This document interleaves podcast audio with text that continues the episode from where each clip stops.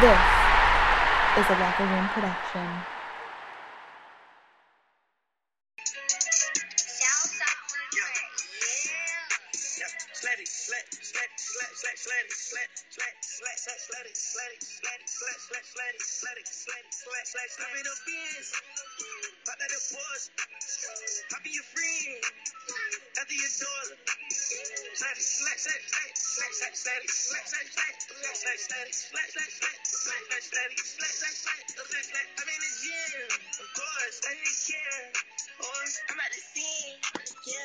And it is officially the tenth episode of Keeping It two hundred. We're finally back again on Friday. What is it? Friday, May twenty-eighth, twenty twenty-one. Wherever you guys may be, it could be hot or it could be cold, or I don't know what time you guys will be listening to this. But hey, it's a good day to just do some podcasting. It is officially the tenth episode of Keeping It two hundred.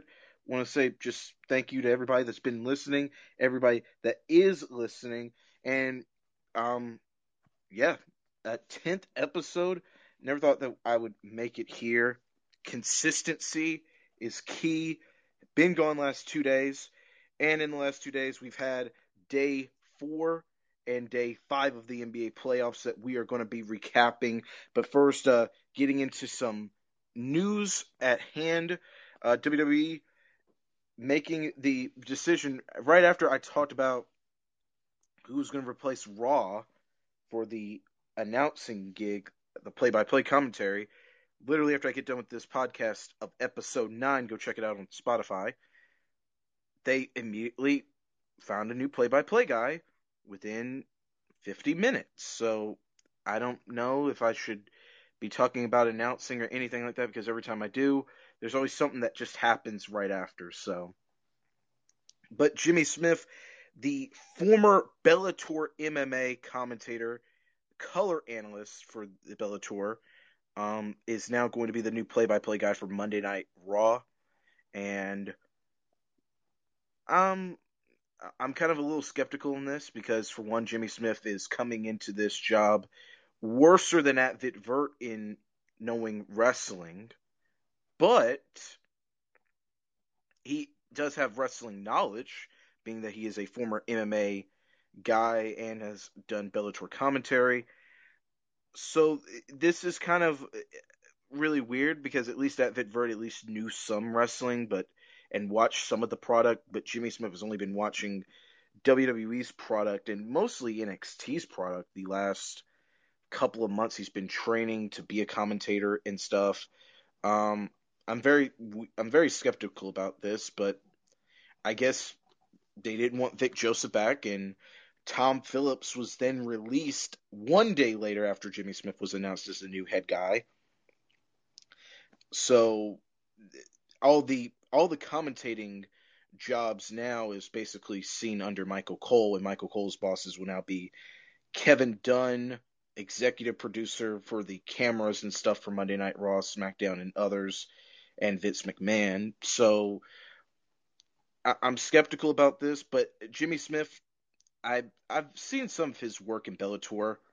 I don't really watch Bellator like that, and I have not been an M M A fan that long, but um, I've, I've been an M M A fan for over a year, and been and on the Bellator shows that I've watched, I've watched some of the classic shows, and he's and he was really good, but this is completely different. This is you have to know wrestling history or some wrestling history, and Jimmy Smith does not have any wrestling history, so this is going to be um, something new, uh, learning on the job again, and we're going to see if he can last two more months longer or a month longer or a week longer than Advent Vert did.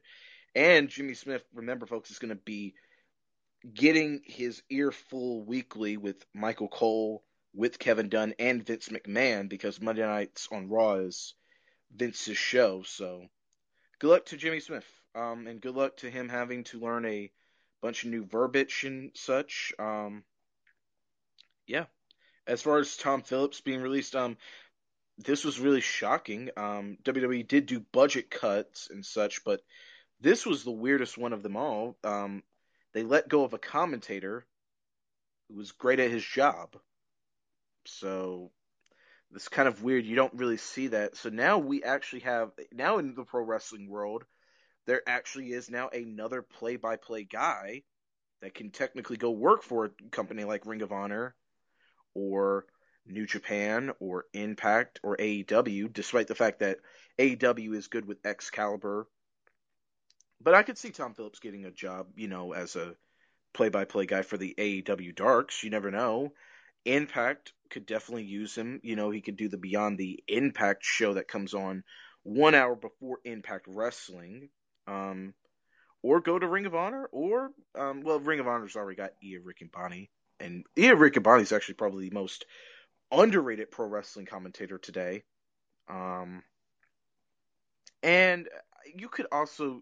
And you could also say New Japan, but New Japan's really good with Kevin Kelly and them. So I think New Japan's going to be probably the only one he probably would not get. They already have Kevin Kelly, Rocky Romero, Chris Gambino, and Chris Charlton, I believe. Yeah. So they New Japan's probably got the best commentating team. Um, if you had to rank everybody. And then Ring of Honor is probably dead last in the category because no one's not watching Ring of Honor. But Ian Riccaboni is actually a very underrated play-by-play commentator. And or or you could go to N W A. Uh, I, I forget about N W A, but N W A is such a show that's not being relicked and not being seen or watched or anything because it's literally on a Fight T V. And a real selective number of people are watching that. And But yeah, you never know. Um, uh, good luck to Tom Phillips wherever he goes. If he might not want to do wrestling, he might want to actually go into actual sports, and you never know. Um, but let's get into the games now. We're going to recap N B A's day four games of the playoffs. It was three games on the Wednesday, May twenty-sixth, twenty twenty-one. It was the Philadelphia seventy-sixers beating the Wizards. This game was very controversial in a lot of ways, not in not on the court, but off the court, where Russell Westbrook, who was injured in the fourth quarter, went to the trainer's room and had popcorn thrown on him by a Philadelphia seventy-sixers fan who was then the next day banned indefinitely from the arena. Um, and, of course, players stu- stood up for Russell Westbrook on social media and stuff, and Russell Westbrook was mad about it, and you can't blame him.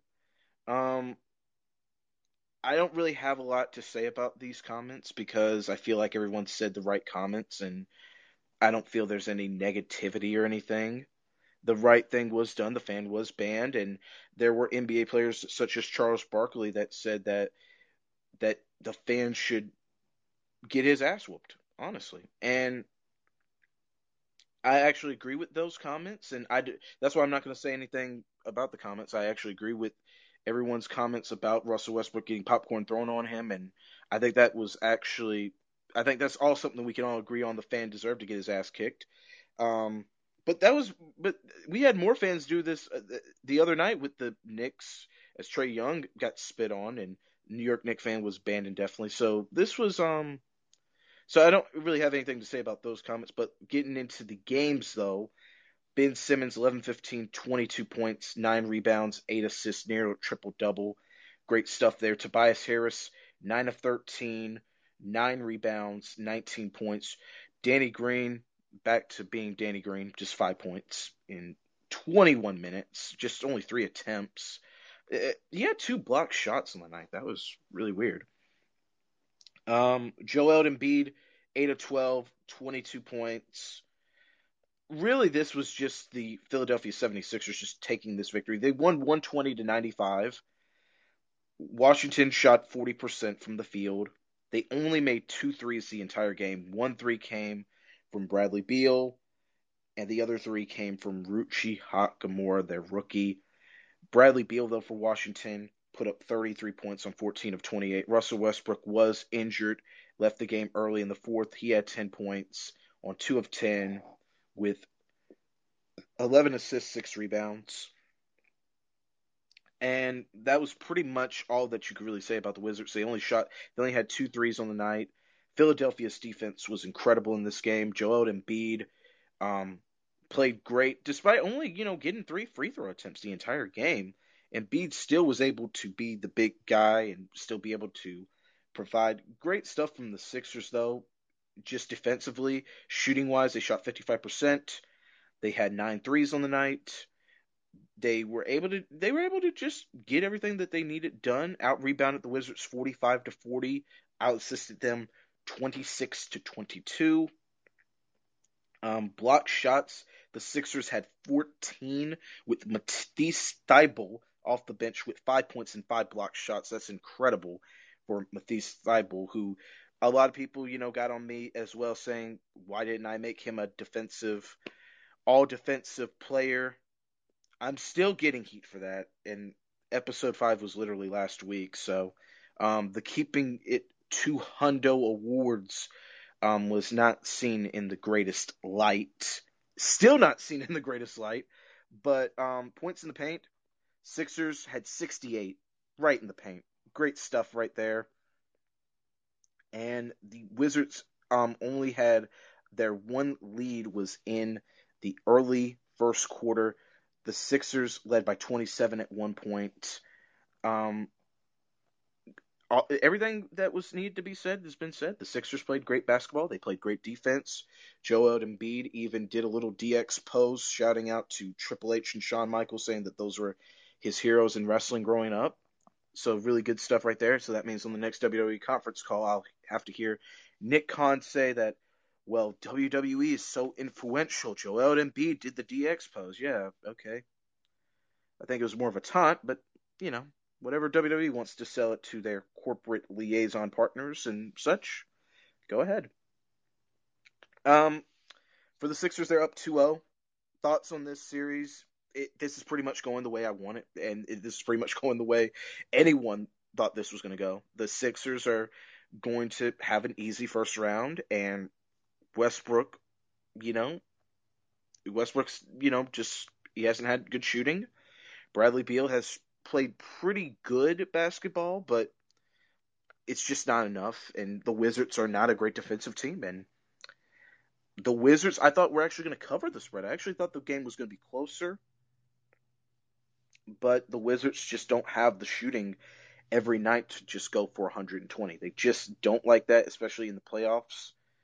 And with Westbrook injured and probably going to play injured the next game, um, because we've got, what, three games on the night, uh, and they're playing Saturday at seven p.m. on E S P N, Saturday at seven p.m.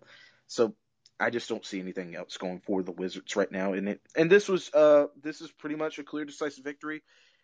Good coaching, good defense, good scoring from their three big guys of Simmons, Embiid, and Harris, and great stuff off the bench for their guys with Thybulle, with his five blocks, with Dwight Howard coming in with thirteen points, and he was and he was able to get them scoring four of six. So good stuff all around. Just good stuff all around um, for the Sixers. Um, then we go to our second game of day four. It was on Wednesday, May twenty-sixth, twenty twenty-one. The Knicks got a one oh one to ninety-two victory over the Atlanta Hawks. I pretty much predicted this right down the middle.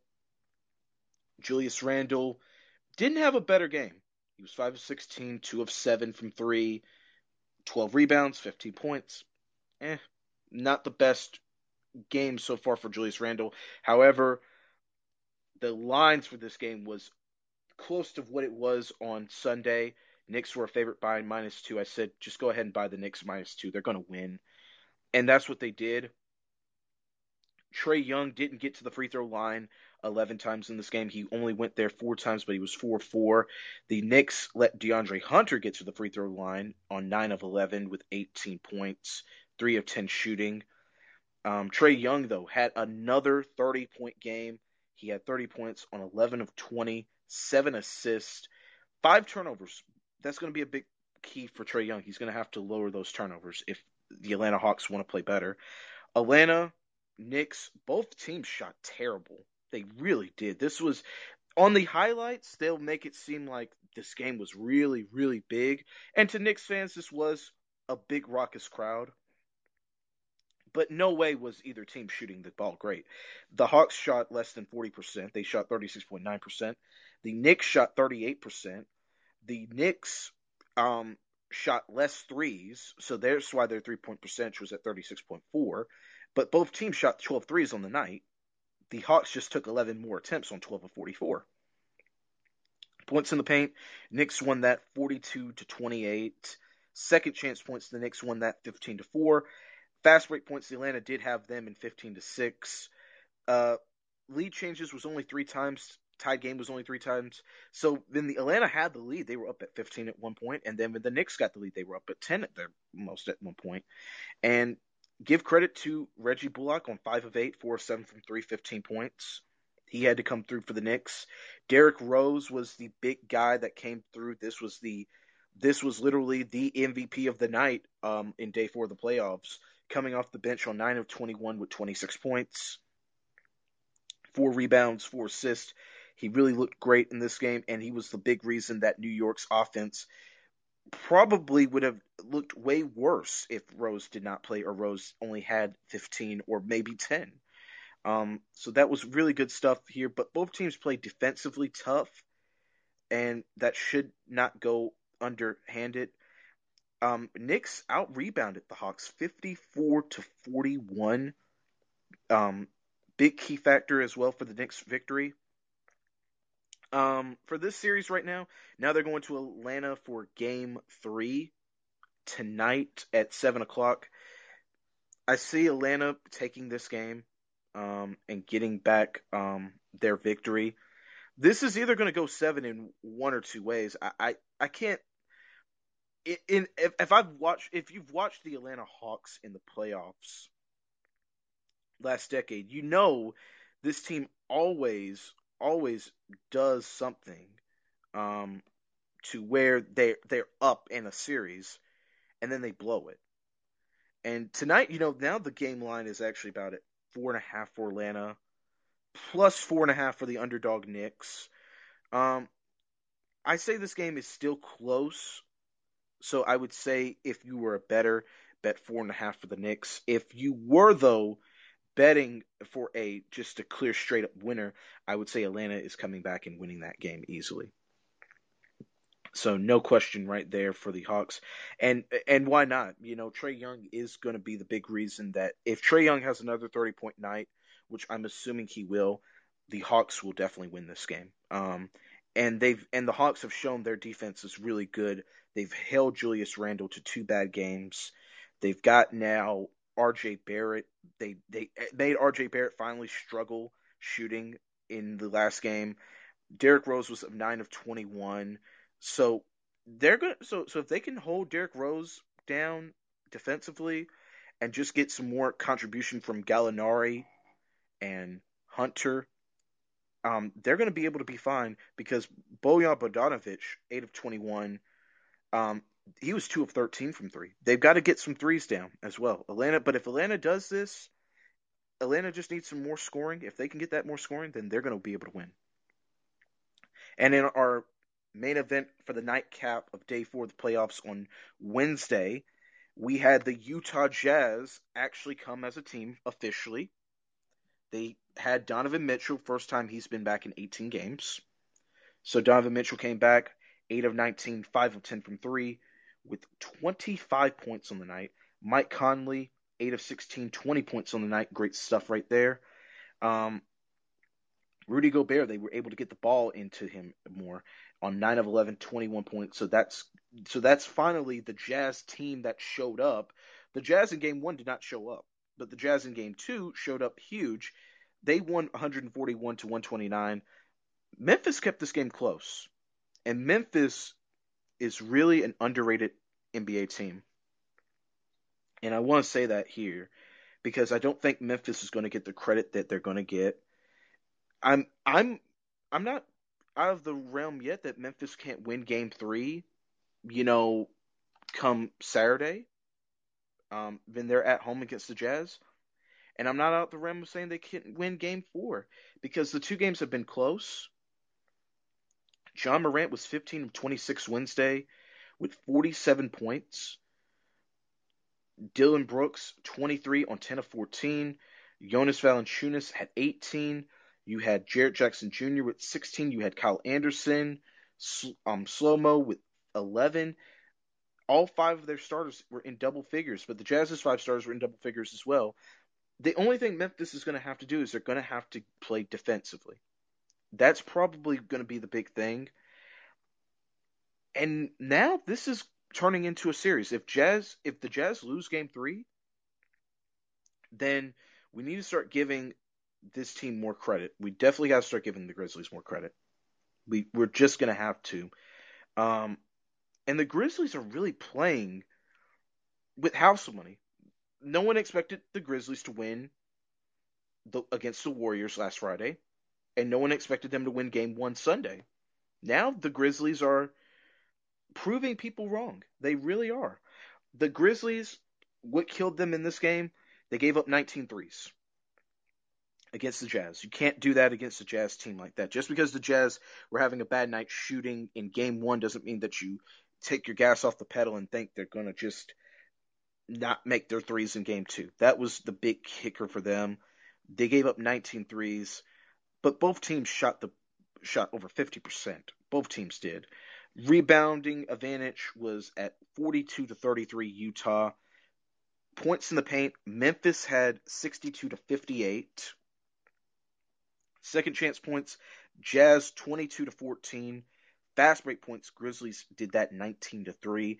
Jazz were up by as much as twenty-two at one point in this game. So the Jazz came out and basically did what I said. They were either going to come out and keep this game close, or they were going to come out and try to blow them out. And they did try to blow them out, and Memphis would not go down without a fight. So Taylor Jenkins, the Memphis Grizzlies head coach, could be a head coach of the year candidate next year when it's all said and done, because he's really showing that he's really impressed me. And the Jazz are impressed, and the Grizzlies are impressing me. They're keeping up with a one-seeded N B A team. This is supposed to be the Jazz, the, the team that has the best defensive player in Rudy Gobert and has the best defense, and they're giving up one hundred twenty-nine to the Grizzlies. This is this is really telling a lot about Memphis, and it's telling a lot about Utah, because say Utah loses Game three. Um, we're really going back to the fifty-fifty of, is Utah fake, or are they real? Are they a Richard Millie, or are they just a rich or a wristwatch? Um, are they the are they Jabot jeans, or are they just some Target Wranglers? Um, that's what the Jazz are. You don't know if this team's real or fake. They had Donovan Mitchell, so obviously their offense is. is their carrier, but defensively, they're going to have to be better. Or elsewise, John Morant is going to have another forty-seven point night, and Memphis will win Game three. So, um, if I had to pick right now, though, I, I think Memphis is going to win Game three. I, I just do. I don't think they're going to win straight up, but I definitely see them covering um, any spread. Let me see what the spread is for the Is there is there a spread for tomorrow night? Well, they have a spread for tomorrow night, and it is Memphis plus five, so it, I would take that plus five. It probably will go up, um, seeing how DraftKings sports books are and sports books in general. It'll probably go up, probably a little bit more before the nine thirty game tomorrow um tomorrow night. So definitely, and then we get into day number five of the N B A playoffs. This was from last night, Thursday, May twenty-seventh, twenty twenty-one. We had the Miami Heat, Milwaukee Bucks. The Miami Heat are about to go fishing. One, two, three, Cancun, whatever you want to go ahead and throw out. Um, Milwaukee wins one thirteen to eighty-four. Wasn't good shooting in this first half, though, from from either team. It really wasn't good shooting. Um, the Bucks were up by thirteen at half. They shot forty percent at the half. They were five of twenty from three, but Miami was four of sixteen. Miami looked like they were going to keep in it. They had Jimmy Butler with sixteen points in the first half. And then came the third quarter, where Milwaukee outscored them thirty-seven to twenty-four. with Khris Middleton in the third having ten points, with Byron Forbes with eight in the third. Um, and they didn't need Giannis in the third because Giannis in the third only had four points. And this is where it just got worse for the for the Miami Heat. They were down by twenty-six after three quarters. Um, Giannis was on five of eleven with eleven points after three quarters. Khris Middleton was their go-getter after three quarters, doing six of fourteen with eighteen points. And now it's now the Heat are down three oh. They, they've lost one thirteen to eighty-four. Um, Miami, I thought they were going to be able to win. Uh, Miami is losing a lot of bettors' money. They're They're showing that their offense is terrible, but their defense can't stop the guys that they need. Their defense can't stop Khris Middleton. Drew Holiday had a second game straight of over ten assists with nineteen and twelve, nineteen points, twelve assists on seven of ten.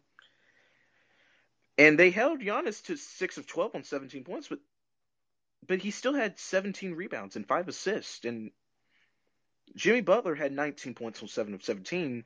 And Bam Adebayo with um, seventeen points. But after that, this team is doesn't have shooting. Duncan Robertson, one of six. Tyler Hero, four of ten. Goran Dragic started this game, three of fourteen. Um, Trevor Ariza was zero of four. It's it's pretty much now it for the for the Miami Heat. Um, Saturday could be the end of them. It's game four. It's on at one thirty p.m. East on T N T. I don't see Miami um, beating Milwaukee now at this point. I, I don't see any reason why I should bet for the Miami Heat anymore. Um, they might go ahead and win game four because, but I don't know. I, I when I look at the Miami Heat in the press conference, they look upset. They look tired. They look drained. And you can't blame them. Seven, eight months ago, they were in the bubble. They beat Milwaukee in five in the second round. This time around, they're down three oh. And Miami is showing the dog days. They have showed it all year with COVID issues, with injuries, with just terrible offense. Tyler Hero, people are saying he's fake. I don't know. Um, I think it's still a wait and see on Tyler Hero. Next year will be the big question. If Tyler Hero starts off slow and we're at the trade deadline, I say trade him. But I, I'm not giving up on Tyler Hero yet as an N B A player. But Tyler Hero definitely needs to be on the bench. I'm not going to deny that. And if Miami loses, then we will be talking about what does Miami need to do in the offseason.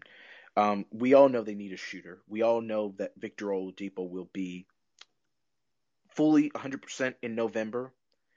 But it's going to be tough.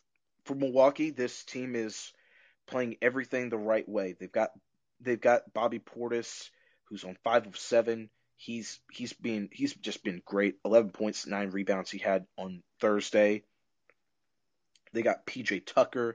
They've got Middleton. They've got Giannis. They've got Holiday. They've got the they've got the guys that they need. So there should be no reason why Milwaukee is not a favorite to make the N B A Finals or make the Eastern Conference Finals or beat Brooklyn. This is going to be the big question now. Can Milwaukee, you know, finally get over that hump and get back to where they were at two years ago when they played Kawhi and the Raptors? That's still a wait and see, but Milwaukee's looking great. And that's and that's going to be the big question, what's going to happen in the second round when they play Brooklyn, because we all know Boston is not coming back to beat Brooklyn. They're just not. Um, even if Jason Tatum is playing, they're not coming back. And, and I've said this here before. Go back and watch my other podcast episodes on Spotify. Jason Tatum, if he doesn't have sixty, they're not winning. And it shows. So um, that was all for that game. We're moving on to the next one. It was the Phoenix Suns, L A Lakers on T N T for the doubleheader. This was last night as well. Lakers got a one oh nine ninety-five victory. Another great game for the Lakers. Um, I want to talk about this here, though, for the Lakers. Kyle Kuzma has just been terrible this entire series. Shooting, he's just not there. He's just not. He was two of twelve last night, two of eight, eight points. Previous game before that, I believe he had two points. In the game before that, he had nothing. And, of course, the Lakers have to have this. You know, Lakers fans, I have a love-hate relationship with them. And I know there's going to be motherfuckers that are going to probably be like, well, you're a Lakers fan and stuff. True, but I was more Lakers fan when Kobe was around and Kobe played. I'm not I'm I'm not going to say I'm a Lakers fan on the bandwagon bus, because really, what is the true definition of an N B A fan nowadays? Um, and how can you even prove that you're an N B A fan nowadays to people is is now becoming even harder and harder and and stuff like that. You know, I, I tell it is I tell it like it is. It's Keeping It two hundred podcast. It's not the I'm going to become a bandwagon podcast. No. Um, but I'm going to actually go to a tweet. I don't really do these on this show. I, I'm probably going to start doing this more because because I got to call out some bullshitters on this on this Twitter. And this was from Rob Perez um, at Worldwide Wobe, whatever, you weirdo. He said it's under. He said understand it's difficult to convince people a player who shot two for twelve had a good game. But Kuzma really was everywhere tonight, doing the dirty work, less count of how many second-chance opportunities he created with hustle, and was there seemingly every time to plug holes in D. Okay. However, if Kyle Kuzma and the Lakers lost that game, is Rob Perez going to send out the same fucking tweet? No. He might defend Kyle Kuzma saying, oh, well, Kuzma played good defensively, but that doesn't mean nothing. That really doesn't to me, because if the Lakers had lost this game one hundred nine to ninety-five, or just lost this game in general, I doubt Rob Perez is going to say, well, Kyle Kuzma did all this stuff defensively. Oh, okay. Sure, if if that's what you want to say. You know, to me, I don't look at it as a bad thing. I don't look at it as a negative thing. I look at it as Kyle Kuzma struggling to provide offense for the Lakers. Defensively, I understand that the Lakers played great. There's no question. Kyle Kuzma really did do a lot. You look at his plus minus, it was a, a plus fourteen. Of course I'm going to look at that and say that he did good. But I'm not going to defend Kyle Kuzma and say, well, Kyle Kuzma is, you know, he had this second chance opportunities and everything. First off, first off, if you think that someone's going to sit down and watch all the fucking entire N B A game with the way that television is nowadays and the way highlights are nowadays, there's not going to be no one that's going to sit down and really say, well, Kyle Kuzma did this and Kyle Kuzma did that. No, no, no, no, no, no. They're not going to say that shit. They're going to say he was two of twelve on two of eight shooting from three. And they're going to say that he needs to improve. He had ten rebounds. Great. He had three assists. Good. He had eight points. Eh. But that was it. He wasn't even the leading scorer off the bench. It was, uh, who was it? Um, Wes Matthews, yeah, um, yeah, Wesley Matthews, yeah, eight points on two of five. I'm reading the box score, so sorry if I'm struggling with it. That's all. I was zooming in, but I'm not going to say that Kyle Kuzma is doing everything right. I'm going to say that okay, it was a Lakers win. If if this if the Lakers had lost, we wouldn't have been Rob Perez wouldn't have been defend wouldn't have had good defending arguments for that. Anthony Davis, eleven of twenty-two, thirty-four points, twelve of fourteen from the free throw line. The Suns did make sure that he didn't go to the free throw line twenty times, but he still went fourteen times. LeBron James, nine of nineteen, twenty-one points, um, on nine assists, six rebounds. He had seven turnovers in this game, and Anthony Davis had five. Both of them combined for twelve turnovers. That's going to have to fix for the Lakers, because the Suns, they, they got some defense, and people are not talking about that. I, I don't hear Rob Perez saying, well, geez, you know, they're doing all these things. It's like, no, no, it's hard to convince people that the Suns are doing the right things on defense and holding LeBron James to one of five on three. And it's hard to convince people of that because here's why. The Suns lost. And yeah, but but whenever I bring up these stats or something like that, it's not going to be looked at as the same glowing effect because people will say, well, they lost. Okay, And Kyle Kuzma was two of twelve, and they won. But it wasn't because of Kyle Kuzma. No, it wasn't. Dennis Schroeder, six of eleven, twenty points. He had three turnovers. Uh, the Lakers starters, whew, they, they've got to cut down these turnovers. That that was a big thing. They had twenty turnovers in this game, and that was huge. That they've got to fix that. They've got to fix that. Um, points in the paint, Lakers did win that fifty-eight to thirty-eight on for the Suns. Um, second chance points was twenty to ten. Fast break points, the Suns did win that um, eighteen to thirteen. Lakers were up by as much as twenty-one in this game. Um, I did like it, the highlights. Go back and watch them if you guys get a chance. But Andre Drummond was literally doing every bit of LeBron posing when Jay Crowder was on the defense on LeBron. Um, as LeBron was trying to do a fadeaway pose and everything, and Andre Drummond is literally copying his every moves. I did like that. That was funny. Um, because... But th- but you know what though, when you when you're winning that much and you're winning good, good vibes come. Um, and they had three guys over twenty points. Um, for the Phoenix Suns though, I'm not. Let's start talking about them a little bit. You know, they did shoot the both teams shot the ball um, roughly the same percentage at the end of the game. forty-four percent for the Lakers, forty-two percent for the Suns. Suns did have more threes on the night, and they held the Lakers to only seven. So. Good stuff right there from the Suns. Chris Paul's shoulder is messed up. It's no question. Um, I went back and talked about this on episode nine of Keeping It two hundred. When you take a, a bump like that, you don't feel it to the next day. And Chris Paul really could be playing with something serious. Um, Chris Paul, seven points, six assists, five rebounds, three of eight.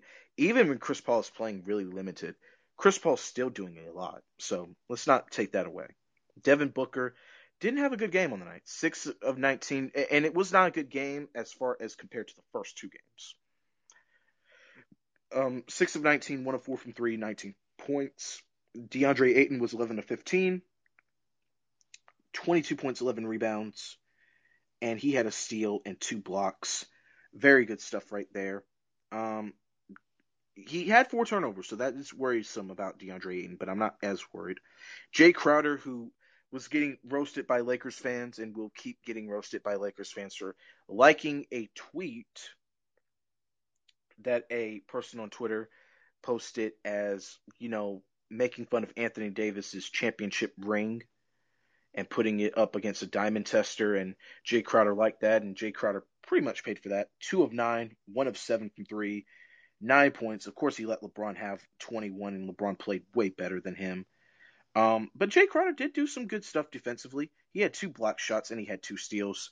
So I don't want to say Jay Crowder didn't have a great game or a good game, but he did have a good defensive game. He did do everything right defensively. Um, and Mikal Bridges for Phoenix on six points, just two of five. Shooting, two of four from three.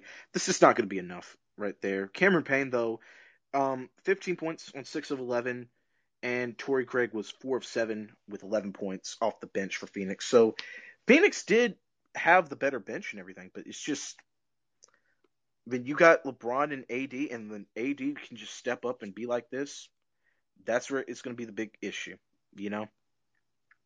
If you can contain Anthony Davis like you did in game one, Phoenix is going to win game four. If you can't contain Anthony Davis and contain LeBron, Lakers are going up three one, and this is going to get more uglier before it gets better for the for this team. So um, for Phoenix, though, they might be able to pull off game four if they can hold A D, but they've got to play better defensively, and Jay Crowder is going to have to be a better shooter. He's just going to have to be.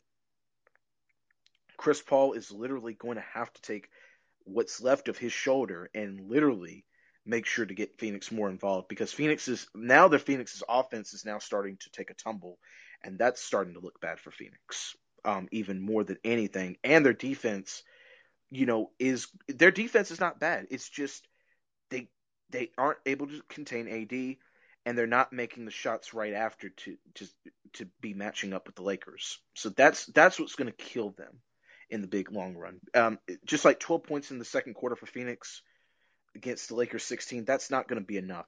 It's just not. And then the third quarter, when the Lakers outscored them thirty-three to twenty-three, that's still just not enough. You know, you're going to have to have that offense if you're going to try and compete with A D, and you're sending A D to the line too much. Um, in our last game of the night, last night, Thursday, it was the Denver Nuggets defeating the Portland Trailblazers one twenty to one fifteen in Portland. Denver was the underdog in this game, and they were the underdog betting, and they were the underdog in the point spread. And I was like, why is Denver the underdog? Have we not been watching this? I like. I feel like there sometimes there's sports bettors or sports books, sorry, are not paying attention to the N B A games as much as, as you think. Because Denver should have never been the underdog in this game. They should have never been. It should have been Portland as the underdog with the plus three. And then I saw the betting lines yesterday. The Denver Nuggets were a plus one fifty-five money line. And the they were a plus three as the underdog. And I said, why is Denver that way? So, of course, I bet it on Denver, and I won big on Denver because Denver won by five. This was easy. This was so easy to just say. And for and this is literally the tale of this series. Yes, you have fouling. Yes, you have two guys. Yes, you have two teams that are literally trying to kill each other at times with the with the pushing and the shoving and everything. This re- I'm not. You're not going to hear this from people, but this is literally like a nineties style N B A fighting. But the problem is, Denver is the better team. Here's how Denver's the better team. Portland is not great defensively. It's starting to show. They gave up one hundred twenty at home. Two, the Denver Nuggets had twenty-three pointers on the night compared to Portland's fourteen of forty-five, which means Denver shot from three fifty-two percent. And what's even worse is there's no one that can stop Nikola Jokic. There's no one that can stop him. twelve of twenty-four, four of seven from three, thirty-six points. They sent him to the line eight times. He made them all. He has eleven rebounds. He has five assists. They don't have no one that can stop Jokic. They don't have no one that can stop the Joker. Enes Kanter is not the answer. Nurkic is not the answer for Portland. And that's pretty bad.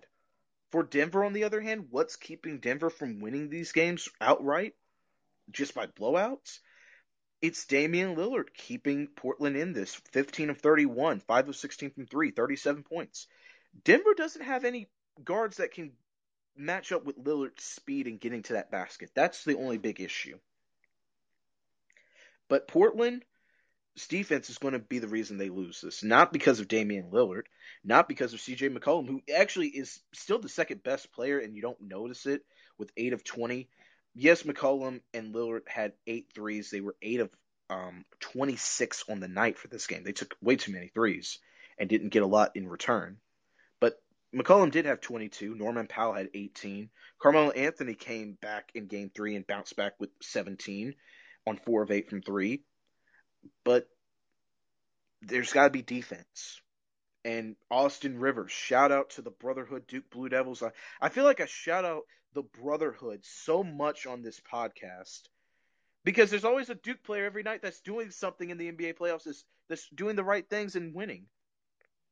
Austin Rivers, by the way, I think the last time he's had over twenty points in a playoff game, you have to go back to the L A Clippers, and that was like, what, six years ago? And it was against the same Portland team. And Austin Rivers had like one eye, but Rivers, seven of fourteen, five of ten from three. Michael Malone said after the postgame, he wanted Austin Rivers to start taking more shots and told Austin Rivers to stop being hesitant about taking shots. And I agree with Michael Malone, the Denver Nuggets head coach. Austin Rivers is shooting those threes, and he's making them now at a great clip. seven of fourteen, five of ten from three, twenty-one points. Give credit to Austin Rivers. Michael Porter Junior was five of eleven, three of five from three. Michael Porter Junior, ever since I criticized him in game one of his three-point shooting, he's came back and has been more better at taking threes. three of five from three, fifteen points, good stuff right there.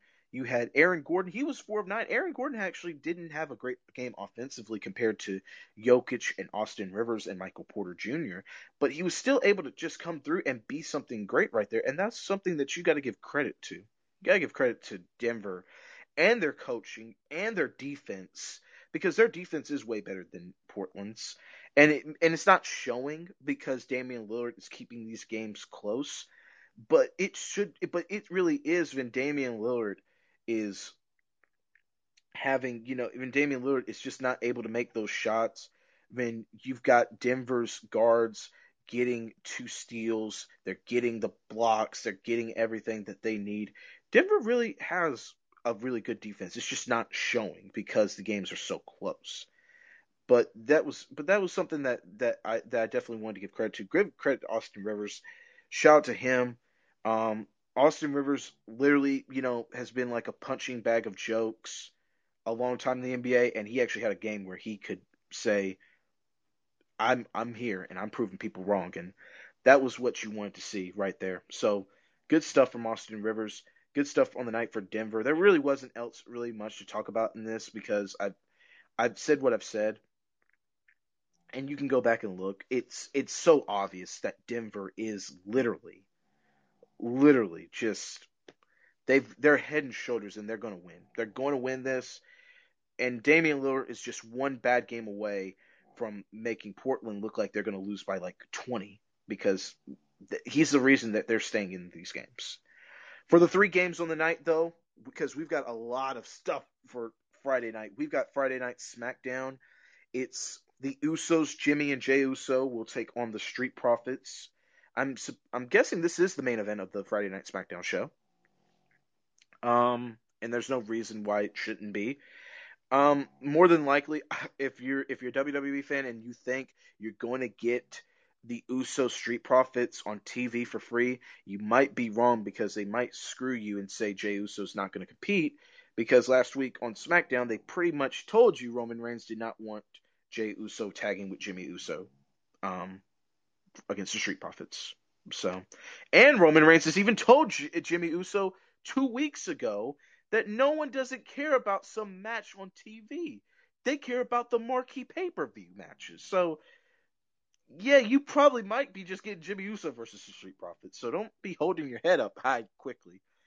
A E W Dynamite tonight at ten p.m. It's the go-home show for A E W Double or Nothing. It's Anthony Ogogo, Cody Rhodes with a weigh-in. Miro defends the T N T Championship against Dante Martin. We celebrate the one-year anniversary of Hikaru Shida winning the A E W Women's Championship. Um, what else do we also have on the um, show? Um, the Best of the Inner Circle with Eric Bischoff as the host. So it's not a great lineup, but it starts at ten p.m. on T N T. I... As far as ratings go, I, I don't think ratings matter at this point, because for one, the website's the website's been down for the Show Buzz Daily, and ratings are going to stay down for every wrestling show because we're in the N B A playoffs. For the N B A tonight, we're getting into this. We've got the New York Knicks, Atlanta Hawks. The Knicks are the favorite. Um, well, the Hawks are the favorite, minus four and a half. Um, A T S Knicks for uh. Underdog plus four and a half. Um, I've said this here before. I think the Knicks are going to take an A T S, but Atlanta will win straight up. Um, we have Brooklyn, Boston. Um, I would buy into this early because it's at minus three thirty-five for Brooklyn, and this money line should technically be at like five eighty if we're being honest, because Brooklyn's the favorite, minus seven and a half. I don't see a reason why Brooklyn can't cover the spread. Kyrie Irving, when he plays Boston, usually has his best games in Boston because he really loves shoving it down Boston Celtics fans' faces, especially when he used to be a former Boston Celtics. Then we have, in our main event of the night, nine forty on E S P N. This is the game I'm really looking forward to seeing. Can Luka Doncic and the Do- Dallas Mavericks go up three oh against the L A Clippers? The Clippers are the favorite right now. Um, as far as money line betting, and a minus two and a half favorite, meaning that the Clippers need to win by three. Mavericks are the plus two and a half. They are the underdog for some reason, and they're up two oh. Here's the story um, about this. There was a story that actually came out. Rajon Rondo had actually noticed that Dallas Mavericks head coach Rick Carlisle has been yelling out the plays, and Rajon Rondo, who was a former Dallas Maverick six years ago, knows all of Rick Carlisle's plays, and yet the Mavericks are up two oh, and Luka Doncic has averaged over thirty on fifty percent shooting and forty percent from three. So the Mavericks are literally just playing with vibes. They're not playing with really any, like, schemes, because Rajon Rondo knows the schemes, and the Clippers can't stop that. You know why the Clippers can't stop that? Because Patrick Beverley, for all the trash talking that he does, can't stop Luka Doncic. And here's how it's going to go tonight. This is the prediction. We're going to close this show here on Keeping It two hundred with the prediction right here, because tomorrow we're going to be back. We got day six of the N B A playoff recap, and we got two wrestling shows. So you already know what's going to be going on on episode eleven. We, we're not going to talk about that, but we're going to close this show with a prediction to end this show, so that way you can get your podcast filled for the night and see who you need to bet on. Here's how it's going to go. Clippers need Kawhi Leonard to guard Luka for forty minutes. Luka isn't guarded for forty minutes by Kawhi or Paul George. Tyronn Lue is getting ready to probably be X'd as a coach because they're going to go down three oh. The Clippers will more than likely be blowing up, because I can't see the owner, Steve Ballmer, keep buying in to this team. And plus, Steve Ballmer's probably going to be like, why am I spending so much money on two players who haven't even been able to get me to a Western Conference Finals? And we were beating this team last year. They were actually they were actually more into the series, in the bubble. And the third thing will have to be here, if Luka has another thirty-point game, it's more than likely Dallas is going up three oh. So here's how it's going to have to go for the Clippers. Kawhi can have forty-one, because Kawhi had forty-one last time and it didn't help. Paul George has actually been shooting the ball really good. It's just that Paul George has just not been shooting the ball from three really good. And the Mavericks have Tim Hardaway Junior and Kristaps Porzingis as X factors. So you can double-team Luka all you want, but you're going to still have to stop Tim Hardaway Junior And Tim Hardaway Junior is in a contract year, so Tim Hardaway Junior is going to be playing with extra motivation, because you know he's going to want Mark Cuban's Shark Tank money. And Kristaps Porzingis, you know, he's going to want some revenge on Paul George breaking his ankles twice in a game. So here's how it's going to go. Mavericks plus two and a half. That's it for Keeping It two hundred. Mavericks getting ready to go up three oh. So on the next podcast episode, we're more than likely going to be talking about how the Clippers need to start looking into the offseason and start looking at rebuilding, because it's going to be Mavericks plus two and a half. I'm taking that tonight. I'm just going off the vibes, too. I don't see no reason why the Mavericks can't win, and I don't see a reason why the Mavericks shouldn't win. But that's it for Keeping It two hundred. We ended this show under fifty-five minutes. Thank you for watching. Talk to you next time. Peace.